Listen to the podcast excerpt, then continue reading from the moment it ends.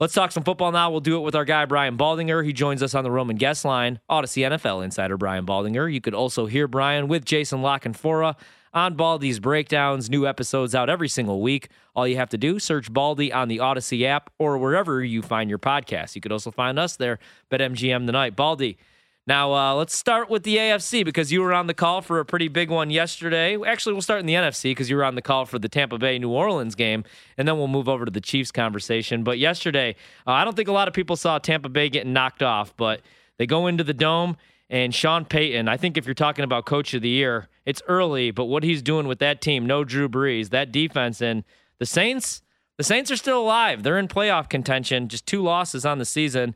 Were you uh, surprised with what you saw yesterday, that game plan that the Saints had for Tom Brady and the Bucs, Baldy? Uh, I knew defensively, you know, they make it tough. Uh, they always do. I mean, they got the the sack on by Cam Jordan that turned into a fumble by Brady, recovered by Onyemata. You know, that was points off the board. That kept the game seven seven early in the game. They got the interceptions in the second half against Brady, which is hard to do. Um, but I, I I thought New Orleans made all the plays. But you're right. I mean, Sean Payton in this game. I mean, honestly, like I'm announcing the game. I'm talking to Troy Aikman down the field for an hour before the game, and I had no idea. Like Trevor Siemian was the backup quarterback in New Orleans until he goes to the game. I mean, I mean, I'm, you know, I'm just not even thinking about it. I'm thinking, okay, you know, Taysom's hurt, so you know, it's Jameis. I'm not even really like, thinking like that, you know. And you put Trevor Siemian, who hasn't played since 2019, hasn't thrown a touchdown pass in this league since 2017. And they cobble an offense together with Trevor Siemian, you know, at quarterback. I, I thought it was remarkable what they did and how they did it. And they got themselves right back into the race in the uh, NFC South right now. Baldy, we got to talk about this Tennessee Titans team, man, because I mean, one of the many breaking news stories here uh, this morning was the Titans losing Derrick Henry for the season, it looks like um, they're going up against the Rams uh, on Sunday, 8:20. That Sunday night football is going to be a great one. Number one, how do you think they try to?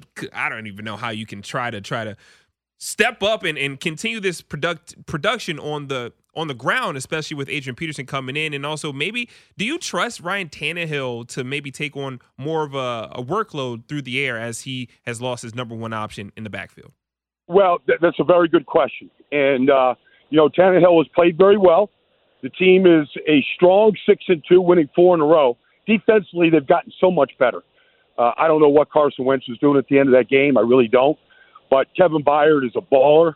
Uh, you know, Harold Landry's having a great season. Jeffrey Simmons is a stud. Blah blah blah. But um, I'm anxious to see Adrian Peterson. I don't know what he has left. I know I saw him last year in training camp and for a little bit. Like he's going to give it everything he's got, and they're a run-based offense. Um, so much of their offense was based on the attention that Derrick Henry got. Mm-hmm. You know, so to your question, Tannehill's no doubt has got to play a bigger role, and he's got to probably be better than he's ever been. And you know, if you if you if you have Julio and you got AJ Brown and you got those horses out there and they can stay healthy, like that's a starting point. But I think the offensive line is going to get exposed a little bit if you just drop back passing and you're not getting the big plays in the run game and you're not getting this, you know, the steady six and seven yard runs that Derrick Henry was giving you in the volume that he was giving you. So uh, it's it's going to change, and Tannehill definitely has to shoulder a lot more of the burden right now.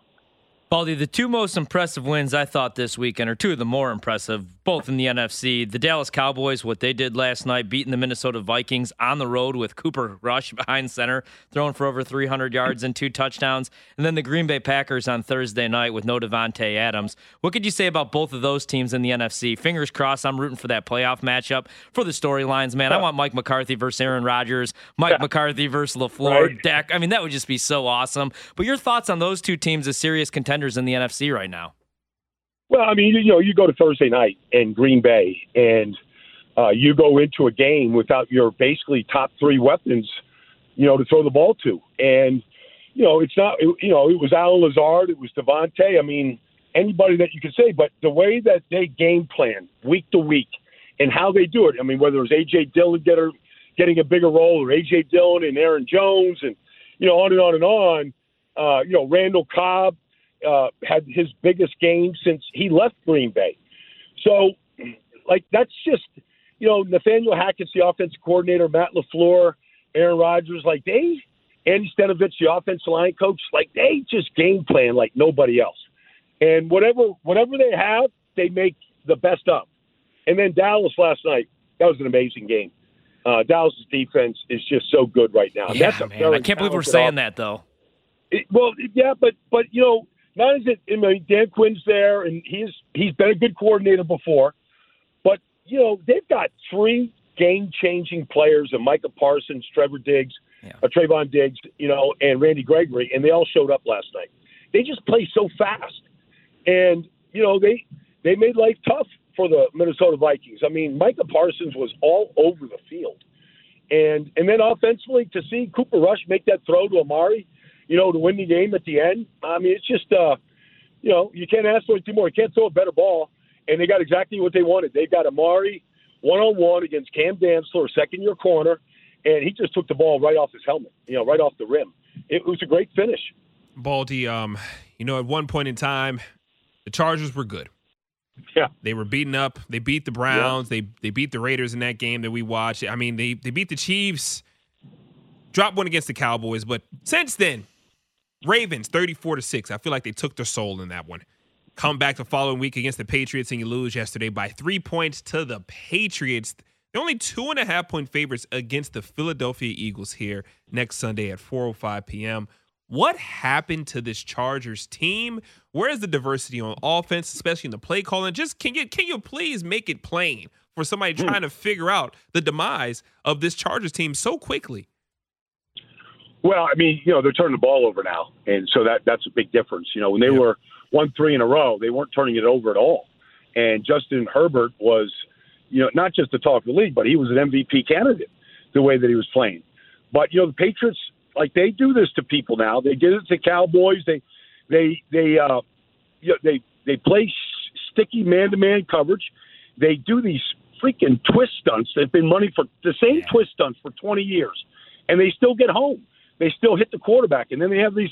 It frees up these linebackers to just come out of their second level and affect the quarterback and affect the offense. Um, you know, they they took the Chargers apart a year ago. It was the worst defeat they had all year and they kind of backed it up again this week. And they've been playing a lot better now. Mac Jones is getting better offensively. They're finding their stride. Like they got off to a terrible start, lost a lot of close games, you know, including the Cowboy game. But they're they're playing much better football right now.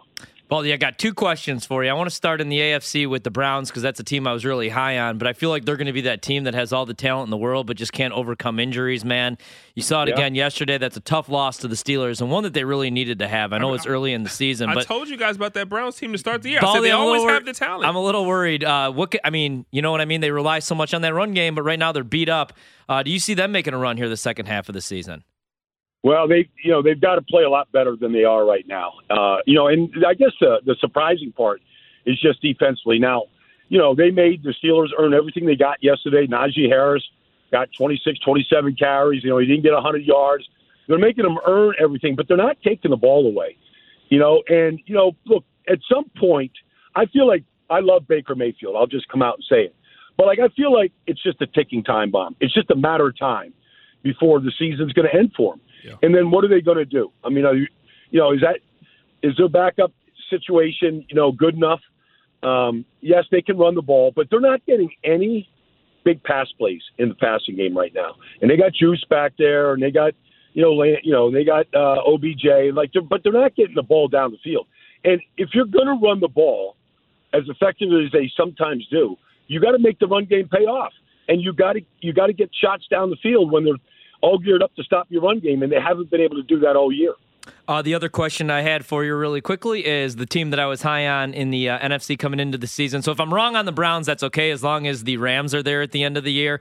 And I love the Matthew Stafford pickup as we all did. We love what they've been doing offensively, but they get even better defensively now, we think, with the addition of Von Miller. I mean, they had, what, five sacks on Davis Mills just yesterday. Granted, it's Davis Mills, but that defense gets better. Your thoughts on what he could bring uh, to the defensive side of the ball and, uh, man, they're a scary team moving forward. The Rams are. Well, first of all, you know he's been in a horrible situation in Denver with coaching changes, quarterback, you know, uncertainty, general manager changes. I mean, all he knows is change. Now he's at that point in his career where you know he wants he wants to win another chance to win it all, like he did you know five six years ago when Peyton was there, and he's got that chance with the Rams. The Rams are are built around their stars of Jalen Ramsey, Aaron Donald, and Matt Stafford, and now Cooper Kupp. And when their stars play big, they win games. Now he's going to be on the defensive line with Aaron Donald and Leonard Floyd, you know, and I mean, you know, what's going to happen is one guy is going to win. Aaron Donald is going to win, and the quarterback's going to get flushed, and Floyd and Von Miller are going to be chasing him down, or Von Miller is going to win, and Aaron Donald is going to chase them down. They've got three legitimate big time pass rushers on their defensive front right now, and that's uh, that's that's hard to overcome for anybody trying to protect uh, the quarterback. You know what's hard to overcome? Turnovers. And I just looked up, and it looks like Pat Mahomes just threw another interception. Again? Um, I we're gonna get a review here, but man, can you, can you give some Chiefs fans some sort of hope, please? Because right now they have another 10 point, 10 and a half point favorites coming into this game, but they just continue to drop the ball. They're turned over. I think that's incomplete. But what's going on with the Chiefs? How do they get better uh, moving forward if they have any chance? Because the division is there to be had. It really is.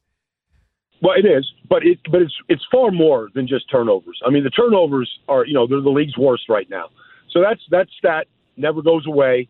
It's your biggest stain. But you know, like against Tennessee last week, Tennessee nobody blitzes Pat Mahomes, so you're getting three and four man rushes all the time. But their offensive line right now is not good enough.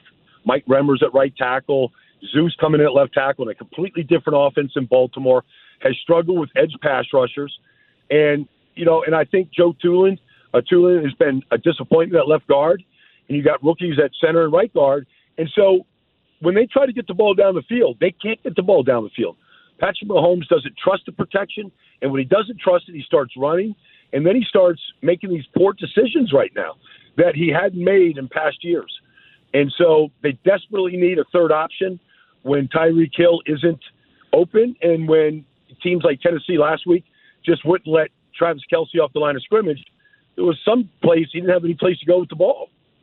Baldy, you're the man. We could do this all day. I want to come hang out with you and just do hot yoga and drink, uh, just drink protein shakes and talk football all day, man. You're the best. Thanks so much for joining us here during uh, Monday Night Football. Sounds like vacation days to me. I'll take it. Love the breakdowns. That's our Audacy NFL insider right there, Brian Baldinger on the Roman guest line. Get a free online evaluation, ongoing care for ED, all from the comfort and privacy of your home. Go to getroman.com slash betql now to get $15 off your first month. That's getroman.com slash betql. I always watch the Baldies breakdowns, and uh, guys always breaking down the game. Then he'll be just making these big protein shakes with like a bunch of fruit.